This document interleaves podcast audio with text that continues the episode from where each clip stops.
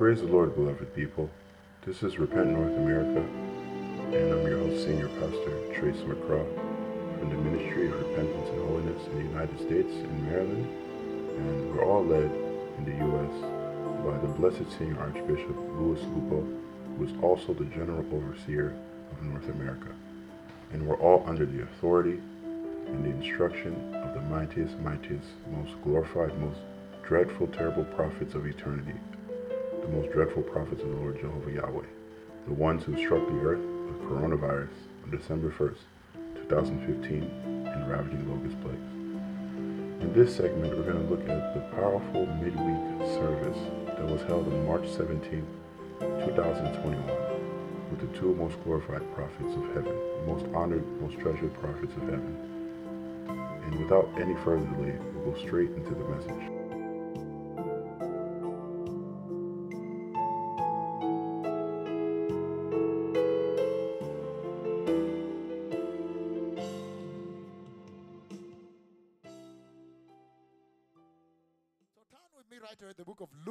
fourteen, our lead scripture tonight. Hivyo basi moja kwa moja geukeni pamoja nami kwenye kitabu cha Luka sura kumi na nne andiko letu la mwongozo usiku wa leo. Verses twenty-five to thirty-five. Mstari wa ishirini na tano hadi thelathini na tano. And we're going to go step by step. It's a long night tonight. Na tunaenda hatua kwa hatua kwa sababu ni usiku mrefu kabisa usiku wa leo. Large crowds were traveling with Jesus. Anasema umati mkubwa wa watu ulikuwa ukisafiri pamoja na Yesu. Let me see other versions what they are saying. Wacha nione tafsiri zingine zasema nini. Luke chapter fourteen, blessed people. Kitabu cha Luka sura ya kumi na nne watu wabarikiwa. Verses twenty-five to thirty-five. Mstari wa ishirini na tano hadi thelathini na tano. On such a beautiful night. Katika usiku wa kupendeza namna hii. The gospel night. Usiku wa injili. The night of the gospel. Usiku wa injili. Because Friday is a healing service. Kwa sababu Ijumaa ni ibada ya uponyaji. And it says in verse twenty-five here. Na anasema kwenye mstari wa ishirini na tano hapa. It says N I V, large crowds were traveling with Jesus. And King James, he says, and there were great multitudes with him. New American Standard says, New American Standard yasema, large crowds were going along with him. Amplified says, Amplified yasema, a huge crowd were going along with Jesus. So large crowds were traveling with him. Traveling with Jesus. Large crowds were going along with him. You remember that time? Jesus had fed thousands. He had done the wonder of making bread and people ate their fill of bread. And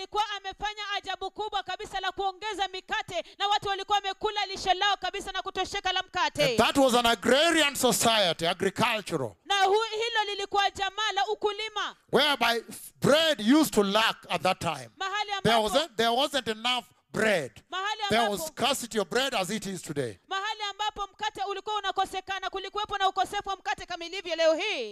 There was lack of bread. And then now comes somebody that makes bread and people eat their fill of bread.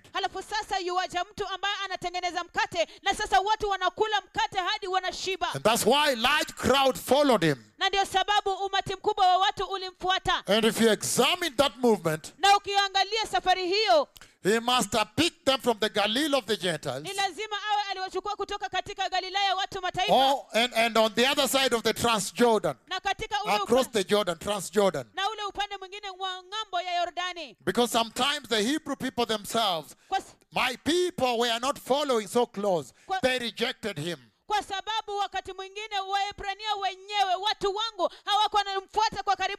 Thy people, they rejected him, such that those following him may not have been such a large crowd. But if you take the multitude from the Galilee of the Gentiles here,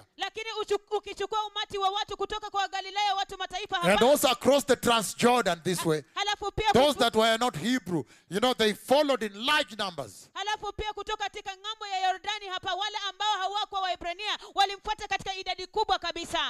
the Jordan River, Transjordan.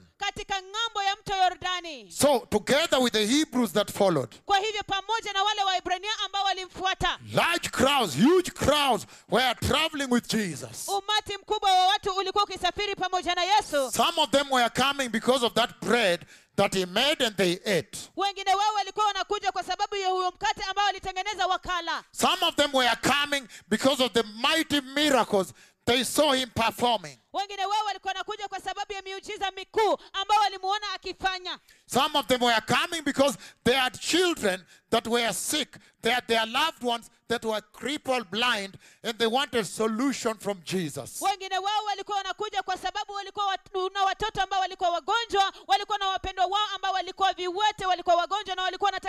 Blind, deaf, mute, and they wanted answer, solution from the healing power of Jesus. Some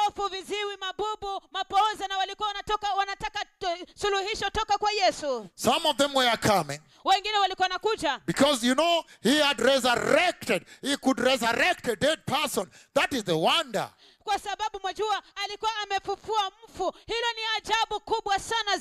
Some of them were coming because he's talked, he's, he talked to the weather. He changed the weather, the storm in the sea. And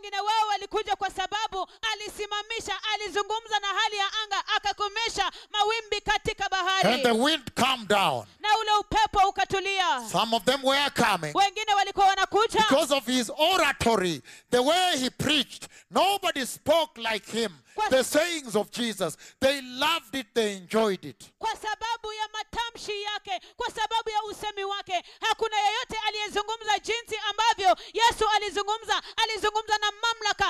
Some of them loved. Some of them loved the way the Pharisees engaged with him and the way they, they throw a question to him, and then he would be able to take the same question and then mix it up and throw it back to them. So it was such a stunning moment to see that confrontation and the level of wisdom and intelligence he had. He would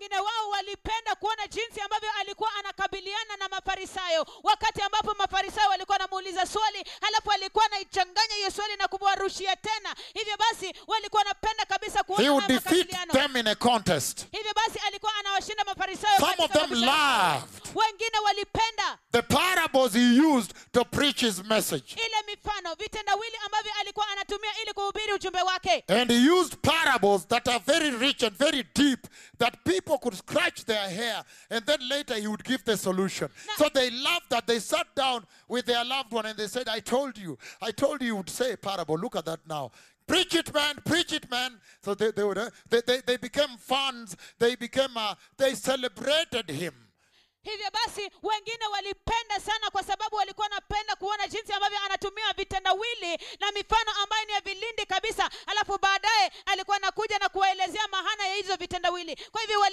loved it, they enjoyed it.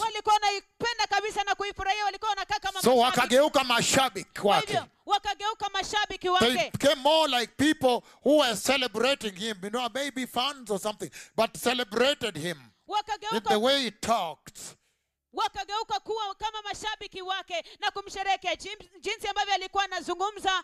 Some of them came because it, they, they were looking for a king to be able to deliver them from the oppressive rule of the Romans.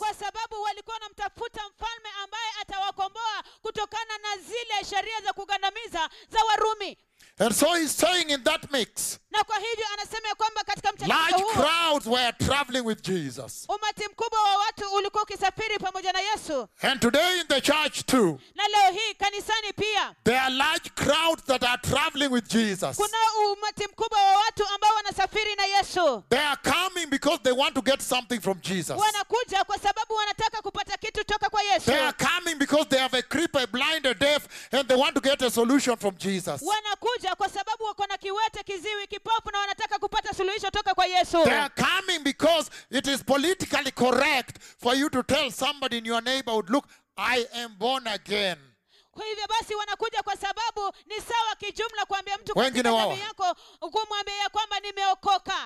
Some of them are coming because it's politically correct to say in your office workspace, tell people, hallelujah, praise the Lord. So you are trustworthy. You appear like you got it together. You are not a vagabond. You are not a drunkard. You are not somebody irresponsible. So when they when they say they are born again, it's politically correct. When, presents them well in their office and their neighborhood. Wengine wao wanakuja kwa sababu wanataka katika mahali pao kwa kazi, wanataka kuonekana wazuri. Wanaposema ya kwamba Bwana asifiwe, haleluya, waonekane ya kwamba wao ni watu wanaojukumika, wao ni watu ambao wamejiweka pamoja, sio watu walevi, sio watu ambao hawajali. Some of you are coming to church today because you need an answer, you need a solution. Some of you come to preach because it's an easier way for you to get some money to put food on the table.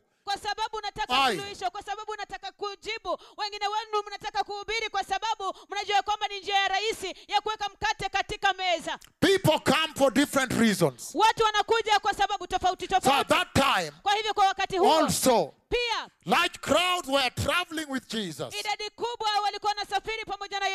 looking after those solutions, looking for those solutions, looking for how to benefit themselves. And today also large crowds are traveling with Jesus in the church, looking for quick solutions for this life. I have a job interview tomorrow. Let me go to church on Sunday. I have a sick person. I need Jesus to heal this person. And Jesus, seeing this, understanding that they got it wrong, then he turned to them and said, if anyone comes to me and does not hate his father and mother, wife, and children, brothers, and sisters, oh yes, even their own life, such a person cannot be a Christian. Such a person cannot be my follower. Such a person cannot be my disciple. Such a person cannot enter the kingdom of rapture. Such a person cannot see God. Hey. Hey. And at that time, Jesus is speaking to the Hebrew society. Let me tell you something about the Hebrew society. There are many festivals and feasts. Every festival and feast comes with its own foods. For example, Hanukkah comes with the Hanukkah donuts. Mandazi. So Hanukkah donuts that are prepared in different ways. Pesach. Pesach comes with Pesach foods. So every single festival comes with its own foods. But even most importantly, every festival is a family event.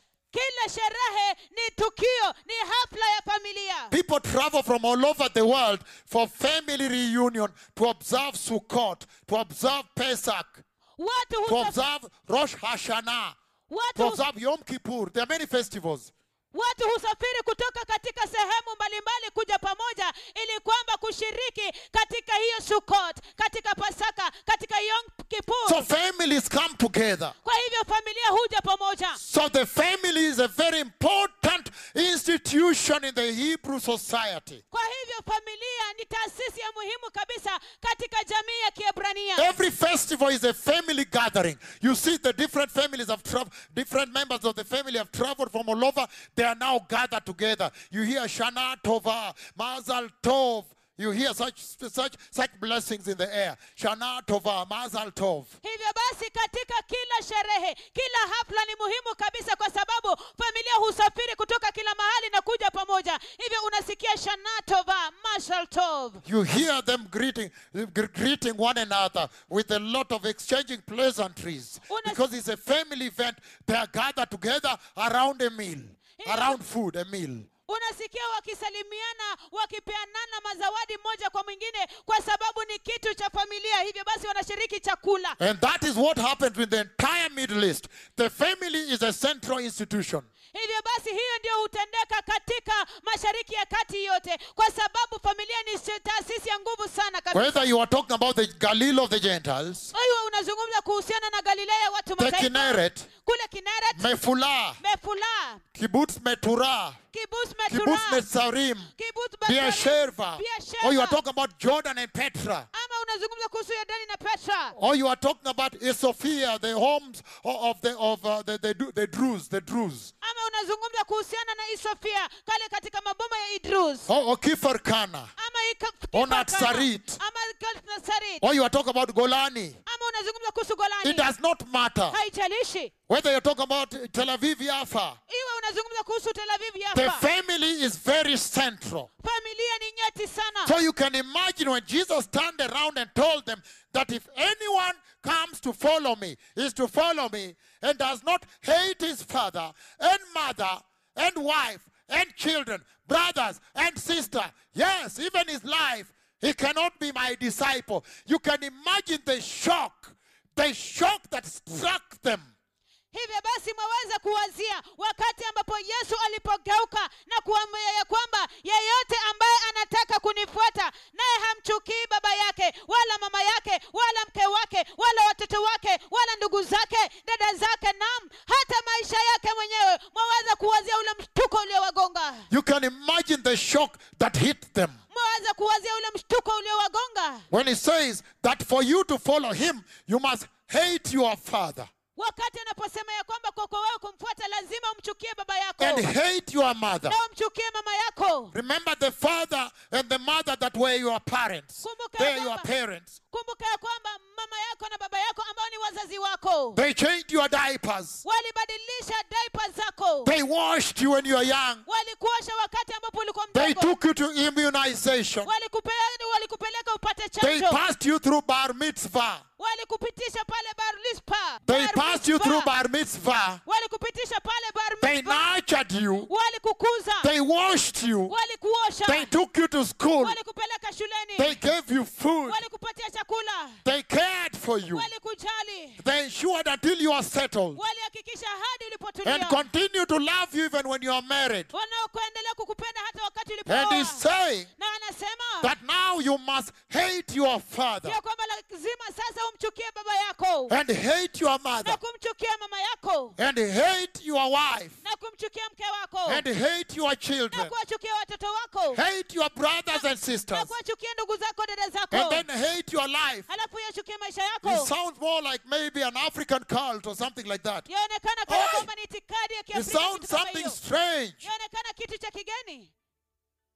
How do you hate your father? Je, wawezaje kumchukia baba yako?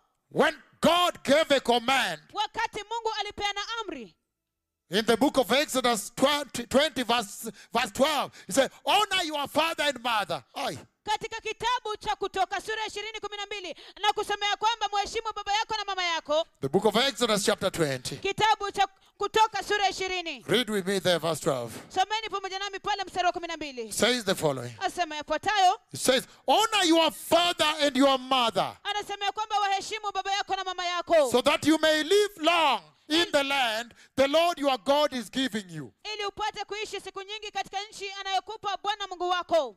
Hallelujah. Hallelujah. And yet Jesus now comes with a religion that sounds more like a cult. And he says, if anyone is to come after me and follow me, because he saw many traveling towards him, going with him, along with him, as though following him. Then he turned to them. Said, do you really know what it means to follow me? If anyone comes to me and does not hate the father, his father and mother, wife and children, brothers and sisters, yes, even their life, this part of their life will handle. That is what Jesus said. The world will hate you and persecute you and want to kill you. Hii sehemu ya maisha yake mwenyewe ndiyo tutangazia wakati ambapo Yesu mwenyewe anasema ya kwamba hata ulimwengu utakuchukia na kukuua. If you don't hate all that, such a person cannot be my disciple. Kama hutayachukia hayo yote, basi mtu kama huyo hawezi kuwa mwanafunzi wangu. Such a person cannot be my follower. Mtu kama huyo hawezi kuwa mfuasi wangu. Such a person cannot be a Christian, Christ follower. Mtu kama huyo hawezi kuwa Mkristo. Such a person cannot be a Christian believer. Mtu kama huyo hawezi kuwa Mkristo muumini. This was such a bomb Jesus threw to the present day church. Hili lilikuwa bomu kubwa kabisa ambalo Yesu alitupia kanisa la sasa hivi. Especially the way they love their husbands. Hasa kabisa jinsi ambavyo wanawapenda waume wao. They worship them. Wanawaabudu. The way they love their wives. Jinsi ambavyo wanawapenda sana wake wao. They worship them. Wanawaabudu. The way they love their children, they worship them as small gods. Jinsi ambavyo wanapenda sana watoto wao, wanawaabudu kama miungu midogo midogo. They say, I'm not able to come to church, to your church, because my son has a friend in the other church. He wants me to take him to the other church. He does not want to come this way. Wanasema kwamba mimi siwezi kuja katika kanisa lako kwa sababu mwanangu wa kiume ana rafiki yake katika hilo kanisa lingine, kwa hivyo anataka nimpeleke huko katika hilo kanisa. Such a person cannot be a believer, cannot be saved, cannot be born again, cannot see the kingdom of God, cannot follow Christ to the kingdom of glory where he is. Anasema kwamba mtu kama huyo hawezi kuwa muumini, mtu kama huyo hawezi kuokoka, mtu kama huyo hawezi kuzaliwa tena, mtu kama huyo hawezi kumfuata Mungu hadi katika ufalme wa milele. Verse twenty-seven of Luke fourteen. I'm just reading through our lead scripture and then I'll come back to comb through it with a toothpick. Verse twenty-seven, Luke fourteen. And whoever does not carry their cross and follow me cannot be my disciple. And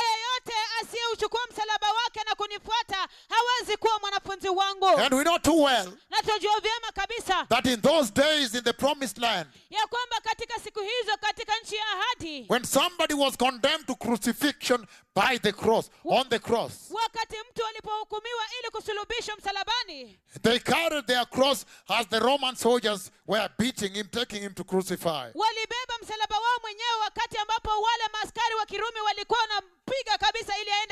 And anybody that carried their cross, going through that gate, going to the hill where they are going to be crucified, it was a one-way traffic. They never ever came back to the city. They were crucified there, and theirs ended there. Never did you hear that he came down the cross, he came back and entered the city. And so he's saying here, and whoever does not carry their cross and follow me cannot be my disciple. I, he's saying that the church of Christ must first of all crucify their flesh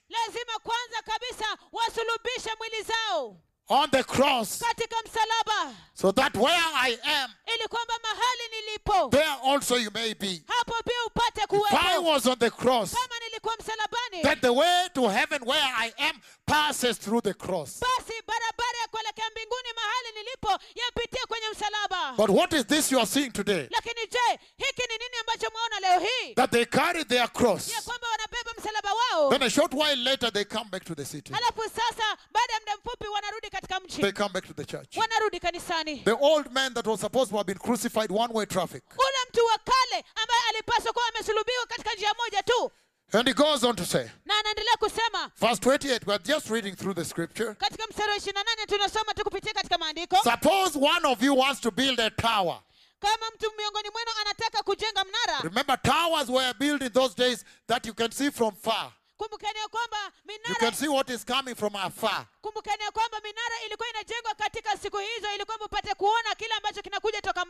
They were for security and safety. The towers were for homeland defense. That you can see whatever is coming from afar and alert the people in this city.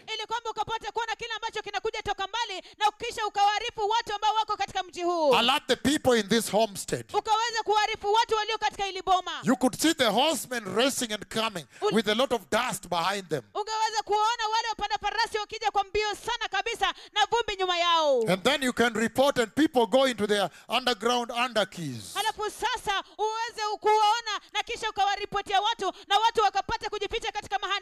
And the soldiers come out with the machetes and the spears and the shields and guard the home.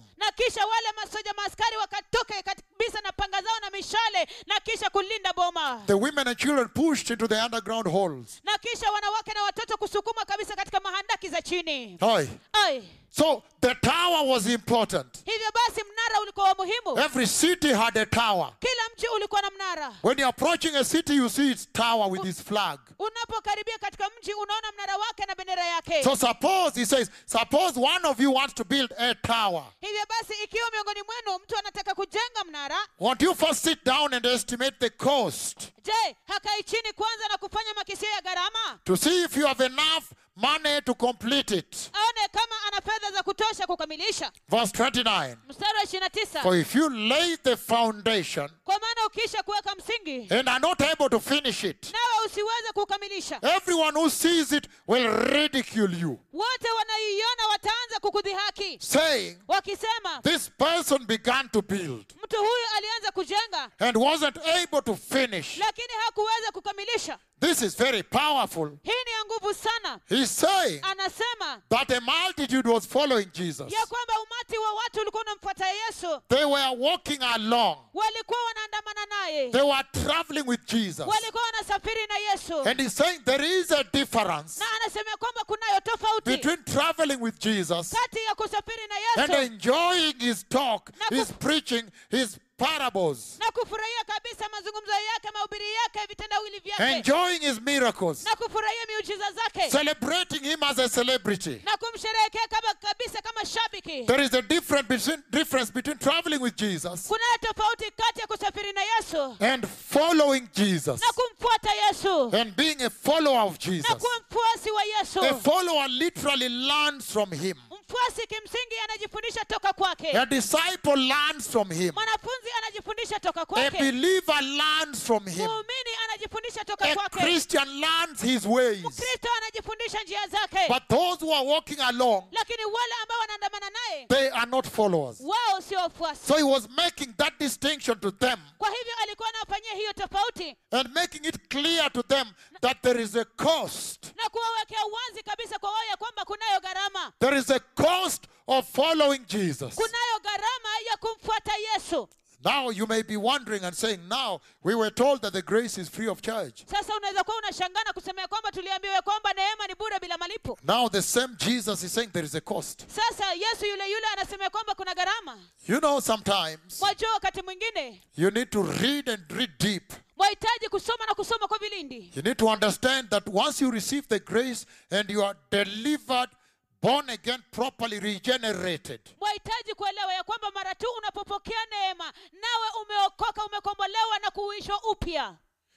these things will automatically come out of you. You will be alert to this cost. And you will comply. It was a very powerful and, and lovely and very anointed heavenly message from heaven. Only the two olive trees of Zechariah chapter four verse eleven can pour out such rhema, such oil, the power of the Holy Spirit, the dunamis. There's no words I can use to compare uh, the anointing. The anointing is incomparable. And they revealed what it really means to be a Christian. They referenced the scripture in Luke chapter fourteen uh, verses twenty-five on down to thirty-two.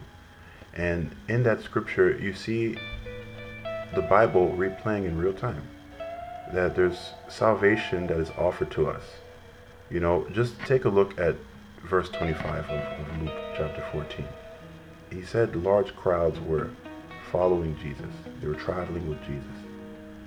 And so it is with the church today, that many people, even in the ministry, many people come to the Lord. They come to the mightiest, mightiest prophets of the Lord, this ministry, because they see the cripples walking.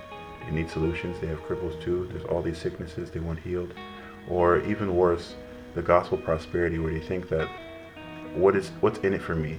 When they consider salvation, they take the benefit of, how do I benefit off of it? About filling their stomachs, about putting their school, uh, their children through school, paying for school fees.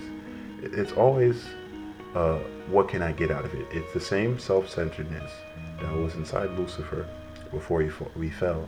And you see the revelation behind pride is that self-centeredness. So he was looking at these people, and he knew that they were there following him because Jesus, he fed them bread.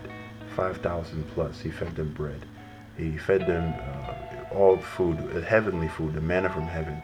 He gave them solutions. He had so much anointing and, and, and intelligence and wisdom that even when opponents would come to him, he would take the question, twist it around, and put it back at them in such wisdom and parables. And no one could compare to the teachings of Jesus, because he taught as one who had authority. And we're seeing the same thing today with the mightiest, mightiest prophets. Their teachings have been so astounding. Really, the scripture has been fulfilled in Matthew chapter seventeen, verse eleven. The Lord Jesus Christ, the Godhead himself, he said that Elijah will come and restore all things. And we're seeing that right now, that Elijah is restoring all things. He's even giving us the, the revelation behind scriptures. And the, you know, the word says that we perish for lack of knowledge. And then also that when we misconstrue the scriptures, when we twist them, it's to our own destruction. You read that in the New Testament. But to get into the message, that was on March seventeenth, two thousand twenty-one. It was the Global Glorious Midweek Revival Service. The best services, no one can even miss. I, I encourage everyone, before we start off, to tune in to those services. It is a no miss, especially during coronavirus. There's no churches meeting right now because we don't want to hurt the sheep. And you guys are the sheep of Christ. You don't belong to us. So we shouldn't be asking for money in your in your po- in our pockets from you, or and to and to risk your health at the same time. We don't want to lose any of you. So that's why the Lord has opened this portal to heaven at Nairobi, the head altar, and Isaiah nineteen nineteen altar is established, where cripples walk, blind can see, people paralytics are healed, even in the U S from Nairobi, just by a single decree. So I recommend everyone to tune in to the glorious uh, global services each Wednesday and each Friday. Um, on Repent and Prepare the Way YouTube. And you can also tune into Jesus Lord Radio dot info. But the message on March seventeenth was sharing about how there's a large crowd, a large crowd that was following Jesus for different reasons. And you have to put yourself in, in, in, in the shoes of, of, of the scripture. You have to see it how it is real time. The mightiest, mightiest prophets were sharing that when you look at the large crowd behind you in that scripture, multitudes, multitudes of people, that the Lord Jesus didn't take that opportunity to, to for an altar call, like some of us would, that we see a lot of people, let's lead them to Jesus. But the biggest problem, and it's always been the number one concern, um, for people, for taking salvation, understanding the cost of salvation, that yes, people come for healing, people come for things, you know, it is good to seek healing from Jesus. This nation needs healing, you know, especially when there's half a million dead in this nation, about half a million. But salvation is about him. The kingdom of God, we're to serve the kingdom of God. The kingdom of God is not for us. And that's what we confuse in the United States of America, that we preach this funny, funny gospel about money, about cars, about sow a seed, get a miracle. And we were depriving the poor, widows, and orphans of eternity because we're saying they're too poor to enter church, and we need to repent. It's not right that we're doing that. It's really unholy and ungodly, because the Lord even says, Lord Jesus says that, how can a rich man enter heaven? It'll be harder for him to go through, uh, for a camel to go through the eye of a needle than for a rich man to enter. And you see, that's what we've come with, to Jesus on our own terms, but salvation is on his terms. Even the day of rapture is on his terms. When the rapture happens, he's going to come when he wants, however he wants, how he wants. He's not going to wait on us to finish repenting. That's why we need to repent now. Because even the Lord Jesus can come in the next day, the next year, it, any second from now. But salvation, he wanted people to understand before the salvation prayer, before leading them to Jesus, before leading them to him, to the Father, he wanted people to understand the cost of salvation. And he defined it in three conditions. And you read it in Luke chapter fourteen, and I'll start off in Luke chapter fourteen. This is the scripture that the Lord gave, the mightiest, mightiest prophets that the Lord gave to us on March seventeenth. A powerful, powerful scripture. In Luke fourteen, he says this in verse, uh, we can start at twenty-five. And the subtitle, My Bible, it says, The Cost of Being a Disciple.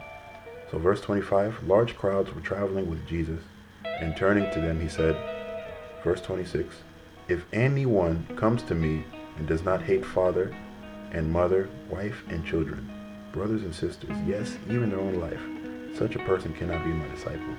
That is the first term of conditions when you surrender your life to Jesus, when you receive salvation. That you may want to go to heaven, but are you aware there's a cost? That North America, are you aware there's a cost for salvation? That just how Jesus paid the cost for salvation for us, the horrendous cost on the Christ. There's a cost on our behalf too, because the Lord Jesus will never ask anything that he didn't do for us. So when he asks us to hate brother, hate sister, hate father, you even see he's done that with with the uh, the, the earthly uh, uh, mother mother and, and brothers he had. That uh, you read in the scriptures, someone said, uh, oh, Jesus, your relatives are here. And Jesus said, who, who are my brother, who are my sister? The, the ones who do the will of the Father. So you see the same thing here. But I want to share about the cost, the first term of condition about being a disciple. He says that if anyone comes to me, they must hate father, mother, wife, and children. So you see that he's sharing the familyism, if I can say it. The familyism that is so embedded in cultures, really in, in, in African and in, in Spanish and Middle Eastern specifically cultures, very tight-knit, which is a good thing. You know, they'll all live together, they support each other. But he was warning on the idolatry of familyism, the idolatry of family. That people raise themselves above Christ inside marriage, inside um, brothers and sisters and, and the family. That some people don't even go to church because their child says, oh, daddy, I don't want to go to that church. My friend is, on, is the other church. This church is too strict. And you see that the entire family goes to another church. And that is the idolatry Jesus warned. He's saying, hate your mother, hate your father. It's the same Bible that says, honor your father, honor your, your mother. But when it comes to, to the kingdom of God, that they cannot guide your spirituality. They can't guide your spiritual walk. So you have to disconnect from them. If they're supporting you, we, we bless the Lord very much, because uh, those are your real brothers and sisters, that they want you to succeed in holiness. When they see holiness, they're happy. They see repentance, they're happy.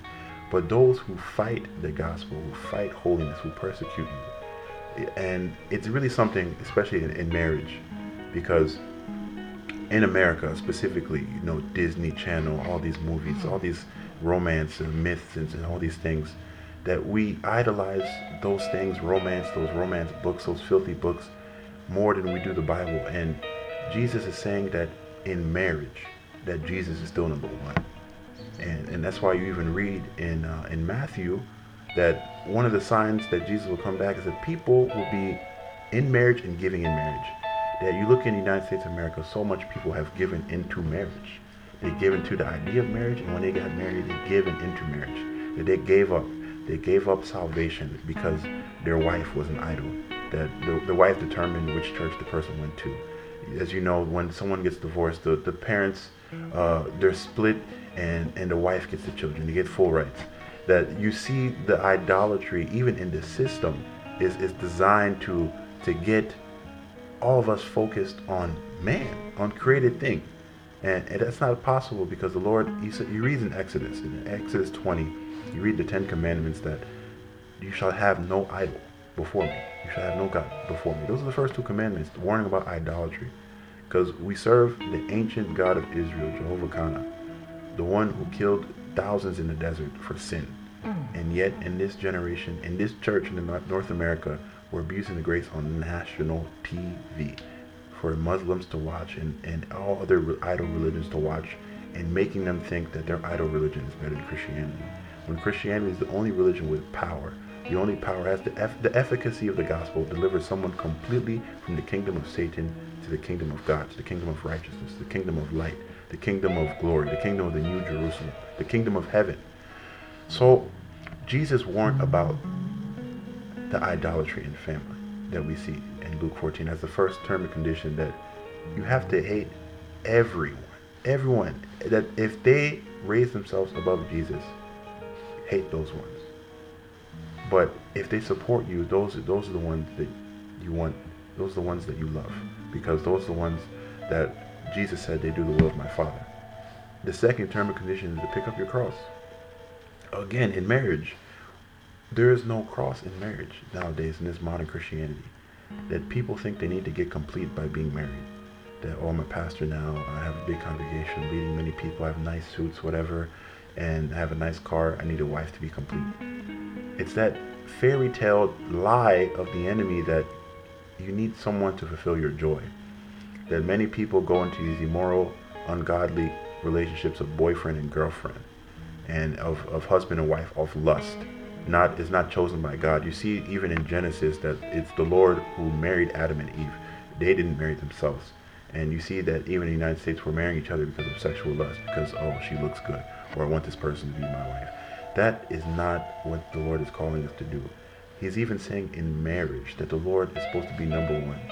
But the idolatry is so rife that people give up salvation. That the wife will say, if you go to this church, I'm divorcing you. And what they'll do, they'll choose the wife. That people are competing with Jesus. Created thing is, is competing with Creator. And in the United States of America, we really, really need to repent for even having such an evil thought to try to compare ourselves, exalt ourselves to God. That's a characteristic of the Antichrist, the little horn who came to heaven. He tried to exalt himself. You see what Lucifer tried to exalt himself above the Lord. And who is like the Lord? Who can wage war against him and win? No one. So when these people are competing against the Lord, it, it, it, it will not end well. It never will. Because the Lord will always win. He always will judge sin. And there's two things that the Lord warned about.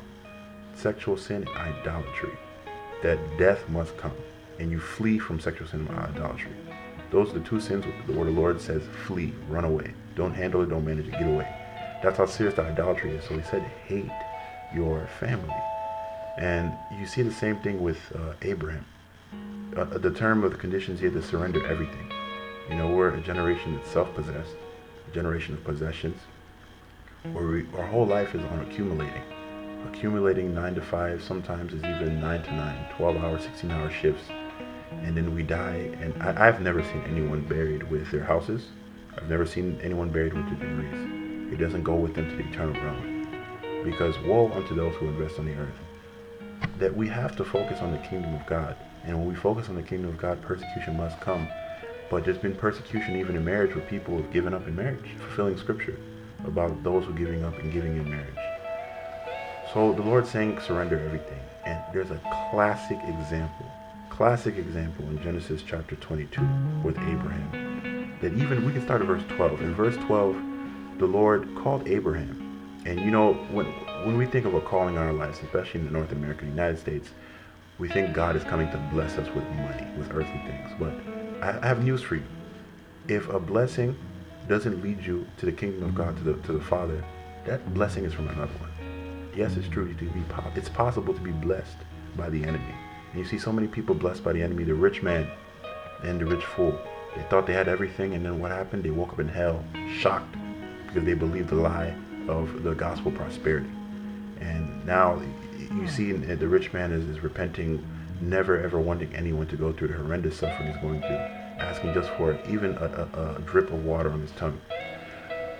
But in Genesis twelve, the Lord calls Abraham, Abram at the time, and he says, go and leave your family.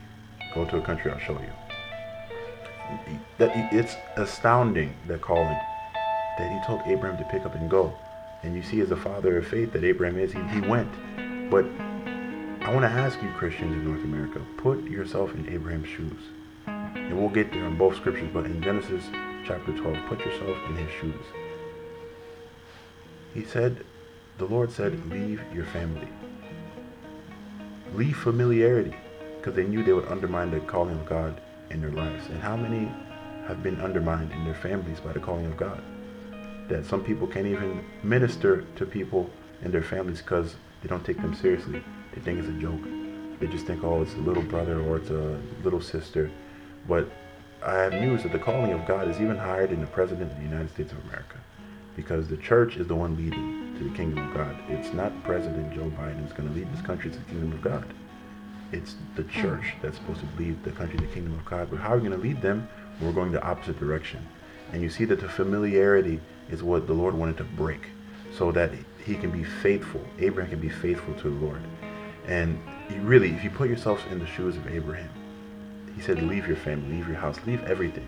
So all the stuff you accumulated, all those jobs you worked for, all those, everything, the, the degrees, diplomas, car, everything, just leave it and follow the Lord, because he's saying that there's a city that's built not with human hands. It's better than this one because we know it's perishing. And the coronavirus attests to that. It tells you that the rapture's at the corner. Prepare the way, the Messiah is coming, and or else you'll slide into the tribulation, into eternal damnation. But for those who are in righteousness, who are repenting in holiness, listening, submitting to the authority of the two mega prophets of eternity, those ones will see eternal life in the New Jerusalem.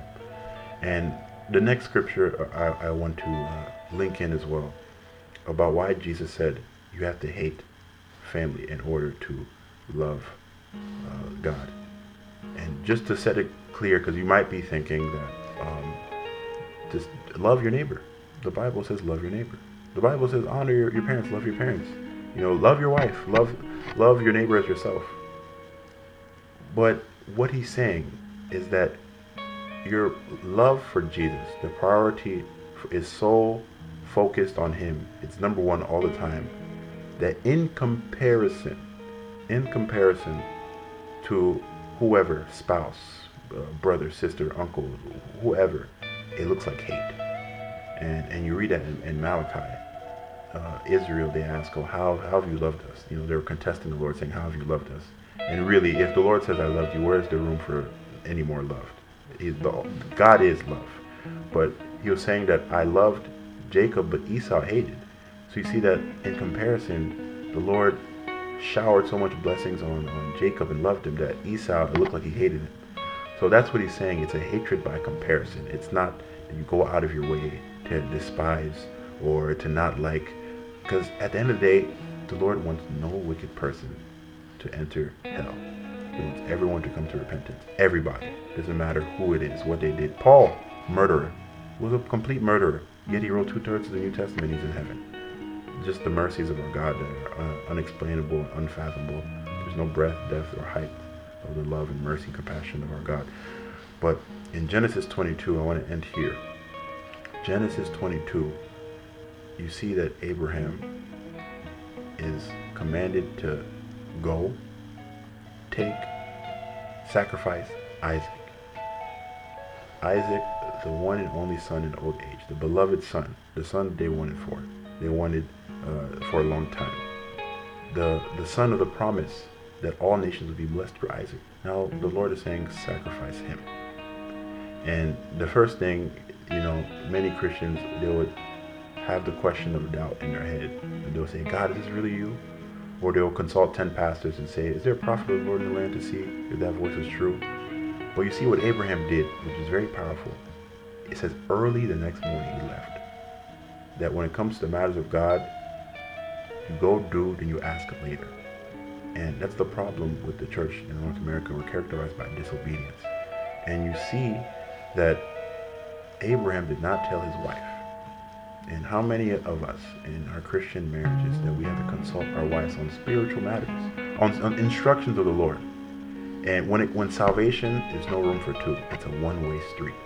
So you see that he, he didn't tell Sarah, because Sarah would have said, oh, you need Prozac, you need to go to a counselor, that uh, you're trying to kill me, this one is, is we're going to divorce, and he would have got the neighbors to come in and try to kill Abraham. But Abraham simply got up and went. He didn't consult anything, anybody, and he took his servants with him. And at the time that he was going to go up the mountain, he told his servants that we'll go up there for some time and we will be back. He didn't say I will be back, even though he's slaughtering Isaac. That the father of faith, Abraham, had so much faith, he believed that the Lord was able to resurrect Isaac, because the promise was in, in him that the Lord must, the word is must, resurrect. And that goes to show as a barometer, acid test, Even you ask yourself, I even ask myself, because the Bible says, when the Son of Man returns, will there be any faith remaining? That the problem of why Christians are not walking in holiness, why we're not walking in righteousness, because we don't have faith. That if you had faith, then you would walk in righteousness. If you had faith, then you walk in holiness. It's not, it doesn't work the other way around. That you walk in holiness, then you get faith. You read in the Bible that Abraham believed and it was credited to him the righteousness of God. He didn't work for it. He didn't work for it to get it. It was the faith that was the initiator. And it's the end of salvation, as the Bible says, from faith to faith. But to conclude, you see that we can fast forward to Gen- that in Genesis twenty-two on down the chapter, that Abraham was right about to sacrifice the boy, was right about to sacrifice Isaac.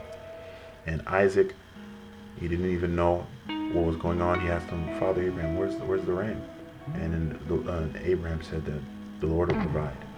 And surely enough, the Lord did provide, because the Lord saw his faith. He test, Ab- he tested Abraham. Genesis twenty-two verse one, we're not reading, but it says the Lord tested Abraham. He wanted to see who was priority number one in Abraham's life. So my question to, to you is to ask yourself, is Jesus the first priority in your life? Or is it yourself and what you want, or your family? Because the terms of the gospel is to hate mother, hate brother, hate father, hate family. Take up your cross and follow him and surrender everything. You see, Abraham did all those things. Literally, he, the, in comparison, it seemed like he hated Sarah. He didn't even tell her that he was going to go sacrifice Isaac. He took up his cross. The boy Isaac took up the cross. The wood he was carrying for the altar, that was symbolic of the cross that Jesus carried to be sacrificed for our sins. And Isaac, that was supposed to be us. That Jesus on the cross, we abuse him so much, but the question really is that would we abuse the grace of God if we had to pay for all of our sins on the cross? That every time we sinned, we're the ones feeling the tonguing of the cross. And that's what's going on with the Lord Jesus in heaven, that we're crucifying him afresh every day. And he's traumatized because we're always reminding him of the torture and the pain that he endured on the cross, that delivered us. So there's no way that we can be halfway in salvation. And the, the only difference is going to come is when we commit to the Lord, when we commit to him and to his standards of righteousness, not our own standards. So it was a very powerful, powerful message that the Lord shared through the two greatest prophets of all time, the most treasured prophets of heaven, Elijah. I thank God they came, because we all, all of us, including myself, have been led straight into hell with no chance. But the grace of God has appeared to all men, bringing salvation. And we thank the Lord so much. And if you heard the message, it's your first time hearing the message, not my message, the message from the mightiest, mightiest prophets that you heard earlier, and it's touched your heart, just repeat this short prayer. To surrender your life to Jesus afresh. Even if you're a Christian, but you realize you've fallen, just repeat these words after me. Mighty Lord Jesus, I repent. I have sinned against you, and I am a sinner. Please, Lord Jesus, wash me of all my sins, and cover me with the blood of Jesus. I repent for being filthy before your eyes, Lord. I repent for being a sinner. I repent for not being, following your standards of righteousness. On this day, I receive you inside my heart as my Lord and Savior. I ask that you command my footsteps into the kingdom of God, and in the mighty name of Jesus, I receive you as my Lord and Savior, and I'm born again. Amen. So if you said that prayer, blessed people, the best decision you've ever made in your life. Continue following the mightiest, mightiest prophets of the Lord, the services of the Lord on Repent and Prepare the Way every Wednesday and every Friday. You can hear it on Jesus Lord Radio dot info. You can always make time for the Lord. And to find a holy altar, even though the churches are not meeting, we still have online fellowship for the Ministry of Repentance and Holiness in the U S A. You can find a local altar near you all across the North America, from Canada, from the U S, uh, from West Coast to East Coast, on repent u s a dot net for all the United States altars of the Lord, and repent canada dot c a.